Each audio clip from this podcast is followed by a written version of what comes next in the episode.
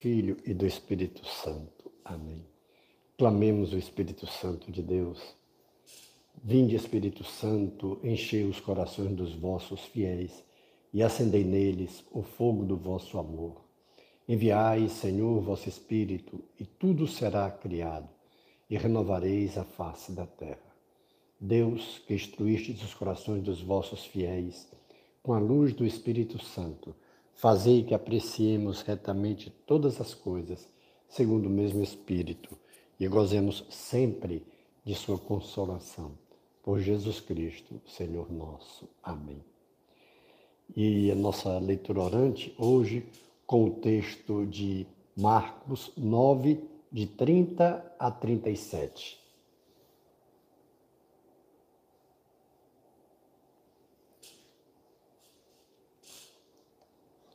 Jesus, tendo partido dali, caminhava através da Galileia, mas não queria que ninguém soubesse, pois ensinava aos seus discípulos e dizia-lhes: O filho do homem será entregue às mãos dos homens, e eles o matarão, e, morto depois de três dias, ele ressuscitará. Eles, porém, não compreendiam essa palavra, ressurreição e tinham medo de interrogá-lo. E chegaram a Cafarnaum. Em casa, ele lhes perguntou sobre que discutis no caminho. Ficaram em silêncio, porque pelo caminho vinham discutindo sobre qual era o maior. Então ele sentou, chamou os doze e disse: Se alguém quiser ser o primeiro, seja o último de todos e o servo de todos. Depois tomou uma criança, colocou-a no meio deles e, pegando-a nos braços, disse-lhes: Aquele que receber uma destas crianças por causa do meu nome, a mim recebe. E aquele que me recebe, não é a mim que recebe, mas sim aquele que me enviou. Palavra da salvação. Glória a vós, Senhor. A riqueza da nossa leitura orante que é a forma que a igreja sempre nos aconselhou a fazermos oração com a palavra de Deus, ela tem esses passos. O primeiro é justamente nós procurarmos compreender o texto no seu contexto todo. A gente viu que Jesus, ele chega em Cafarnaum depois de uma missão e o acompanham os seus discípulos. E ele não queria que ninguém chegasse ali. Fosse, naquele momento, era ele e os doze. Por quê? Jesus estava formando, ensinando tudo aquilo que, depois da sua partida, depois da sua morte e ressurreição e a sua ascensão aos céus, aquela igreja que ele funda sobre Pedro, sobre os apóstolos, deveria continuar a sua missão. E ele vai formando, ele vai ensinando os seus discípulos e forma na prática. E é interessante que a gente vê como os escolhidos, os escolhidos de Jesus, os chamados, os que ele quis, são pessoas simples, humanas, frágeis que nem nós e com as mesmas tentações que ainda hoje se tem. E Jesus, ao chegar lá em Cafarnaum, onde ele normalmente ficava a maior parte do tempo quando tinha que descansar, ele pergunta o que é que eles diziam, conversavam entre si.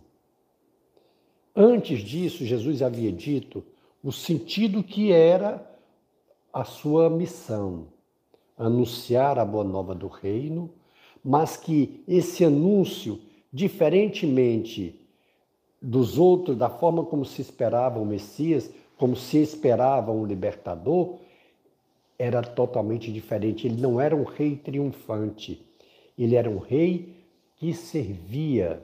Era um rei que veio para viver o verdadeiro dom de si, sair de si mesmo, das suas acomodações, do seu comodismo, para o bem dos outros.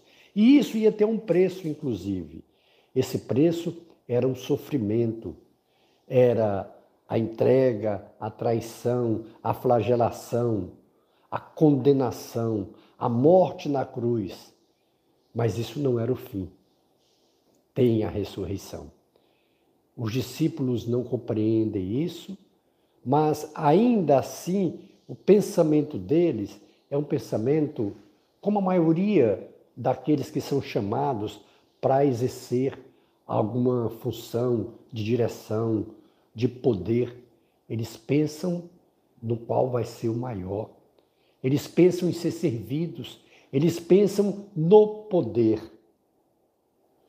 Por isso que a gente compreende que Jesus não chama os seus discípulos pelas qualidades deles, mas esse tempo que Jesus quer ficar a sós com eles é justamente para ir mudando a mentalidade deles, para ir mudando esse pensamento deles, que é o mesmo pensamento dos outros dirigentes.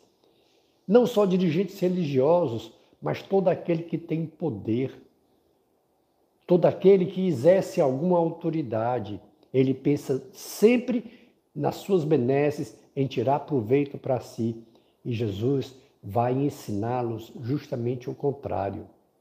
Jesus vai ensiná-los que aquele que quiser ser o maior, esse deve ser o servo de todos. Porque o reino de Jesus, ele vem com uma grande novidade. Aquele que tem mais responsabilidade é o que serve mais. Por isso mesmo que ele traz uma criança para junto de si e diz: Olha, vocês devem ser como essa criança. Vocês devem ser dóceis. Vocês devem ser meigos. Vocês não devam querer ser os maiores, os mais poderosos. Não. O reino de Jesus, o que ele vem trazer, o reino que ele vem instaurar sobre a terra, é por isso que ele foi tão combatido. Porque ele, ao fazer desse jeito e ao ter uma grande multidão atrás dele, era como que os outros dirigentes religiosos se sentiam incomodados porque com a vida de Jesus, com o testemunho de Jesus, eles teriam que mudar. Eles teriam que também ser como Jesus. E como não queriam, então vamos alijá-lo, vamos tirar da nossa vista, vamos condená-lo, vamos matá-lo. Mas só que a condenação e a morte de Jesus não é o fim. Ele vence a morte. Isso quer dizer que o seu reino, aquilo que ele anunciou, aquilo que ele veio pregar, venceu, teve a última palavra. A humildade venceu a prepotência, venceu a arrogância. O dom de si venceu o egoísmo, venceu a vaidade. Esse é o grande convite do Senhor. E nos faz pensar como é que nós vivemos a autoridade que nós temos. Sim, porque todos nós temos alguma autoridade. Os pais têm autoridade sobre os filhos, às vezes até os filhos têm autoridade sobre os pais, depende das circunstâncias. Mas o pior de tudo é que esses pensamentos de arrogância, de poder, dominam a nós ainda. Mesmo que nós exatamente não os vivamos, mas na política, por exemplo, nós transferimos isso para aquelas nossas é, é, agremiações, ou, ou melhor, partidos que nós apreciamos, que nós admiramos. E nós causamos uma grande divisão.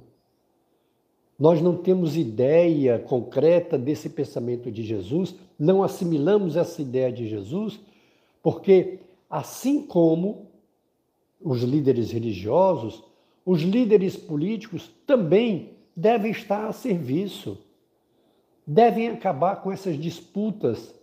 E o que é pior, isso contamina também os seus simpatizantes e se criam duas alas de que quem está no poder, o outro lado quer que não dê certo. Fica só querendo que dê tudo errado, tanto faz ser um lado como o outro, quando na realidade a, a política, que é uma coisa tão boa, tão abençoada por Deus, criada por Deus, se torna maléfica porque há uma disputa de poder, há uma disputa do querer tirar o proveito cada vez maior, sem ter esse entendimento de que a política é algo criado por Deus, é ação de Deus que foi desviada, porque não está mais para ser a serviço da população e o que deveria ser. Todo aquele que tem alguma autoridade, seja no judiciário, seja no parlamento, seja no executivo, deveria haver uma unidade entre todos para que o povo fosse beneficiado. Mas, infelizmente, aquela mesma mentalidade que existia há dois mil anos atrás continua até hoje. Isso é tão maléfico que até nós cristãos, muitas vezes, deixamos de seguir ao ensinamento do Senhor Jesus e nos contaminamos com essa, com essa coisa que tomou conta, não é só no Brasil, é no mundo. Infelizmente. Mas nós podemos sim ir fazendo a diferença. Porque Jesus, lá nos confins do mundo, lá no Oriente, lá na Galileia, lá em Belém, onde ele nasceu, depois em Nazaré, em Cafarnaum, com 12 homens, tão também envolvidos com essa mentalidade quanto nós aqui, ele mudou o mundo, ele mudou a história do mundo. E a felicidade está nesse segmento de Jesus Cristo. E o segmento de Jesus Cristo é que nós possamos fazer essa vontade do Senhor, que cada um de nós possa sair de si para amar o próximo essa onda de querer sempre tirar proveito nos distancia dos irmãos, nos distancia do amor, porque a razão pela qual nós somos cristãos é para imitar os passos do Senhor Jesus, é para imitar as suas ações. E Jesus veio justamente para dar uma nova mentalidade à humanidade ele veio nos mostrar que a verdadeira felicidade está quando nós olhamos o outro como irmão, mesmo que pense diferente de nós, que nós respeitemos a ideologia do outro, o pensamento do outro, o partido do outro, a religião do outro, o time do outro. Enfim, o Senhor quer nos fazer entender que a pessoa é o mais importante e que você é um filho amado de Deus, mas que o outro também é um filho amado de Deus. O que o Senhor veio trazer para nós com o seu Evangelho e nos mostra hoje essa criança é dizendo que o nosso coração deve ser um coração puro. O nosso coração não deve guardar rancor nem ressentimento. O nosso coração deve ser um coração dócil, como de criança, que respeita o pensamento do outro, que respeita a mentalidade do outro, que não julga o outro e que está pronto para amá-lo, para servi-lo. O fato de pensarmos diferente, de termos ideais diferentes, isso não deve nos fazer inimigos, não deve nos fazer adversários, não, somos irmãos, salvos por Jesus Cristo. E a felicidade que Ele quer nos trazer é esse respeito máximo mútuo que deve existir entre nós. Acima de tudo, fiéis ao seguimento de Jesus Cristo. Porque se, se seguirmos o seu evangelho, se seguirmos a sua doutrina, nós vamos respeitar o próximo e vamos desejar a ele aquilo que nós queremos para nós. Por isso, o Senhor vem nos mostrar que hoje o poder Quanto mais poder nós tivermos, mais devedores nós somos para o serviço, para servir, para sair de nós mesmos e fazer o bem ao próximo. E esse poder, ele se manifesta na nossa profissão, no cargo que a gente ocupa, mas até na profissão que a gente exerce. Claro que a gente precisa, na profissão, ganhar dinheiro, cobrar os nossos serviços, sim. Mas que isso não seja o mais importante. O mais importante seja e, se preciso, até abrir mão de algum benefício financeiro para atender o bem do próximo. Aquilo que nós queremos para o outro, aquilo que nós queremos para nós, é o que nós devemos realizar no outro. Vamos dar uma pausa na nossa oração e vamos ouvir o Senhor.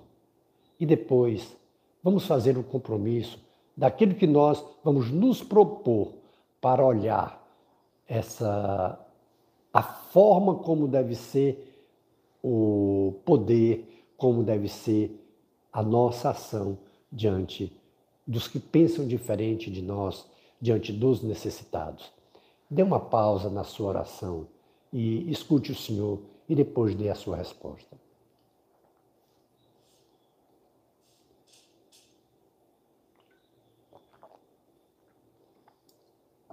Retornando à palavra, a nossa oração, nós vamos contemplar a Deus agora. Nós vamos pedir a bênção do Senhor e depois, o tempo que você dispuser, contemple. Contemple a Deus, aquilo que Deus faz na sua vida, que Ele age e quer agir em você e através de você. Glória ao Pai e ao Filho e ao Espírito Santo, como era no princípio, agora e sempre. Amém e pela intercessão de Nossa Senhora do Carmo, de São José, de São Francisco, de Santa Teresinha e de São João Paulo II, que Deus nos dê sua graça e sua bênção, e sua face resplandeça sobre nós. Abençoe-nos o Deus Todo-Poderoso, o Pai e o Filho e o Espírito Santo. Amém. Face de Cristo, resplandecei em nós.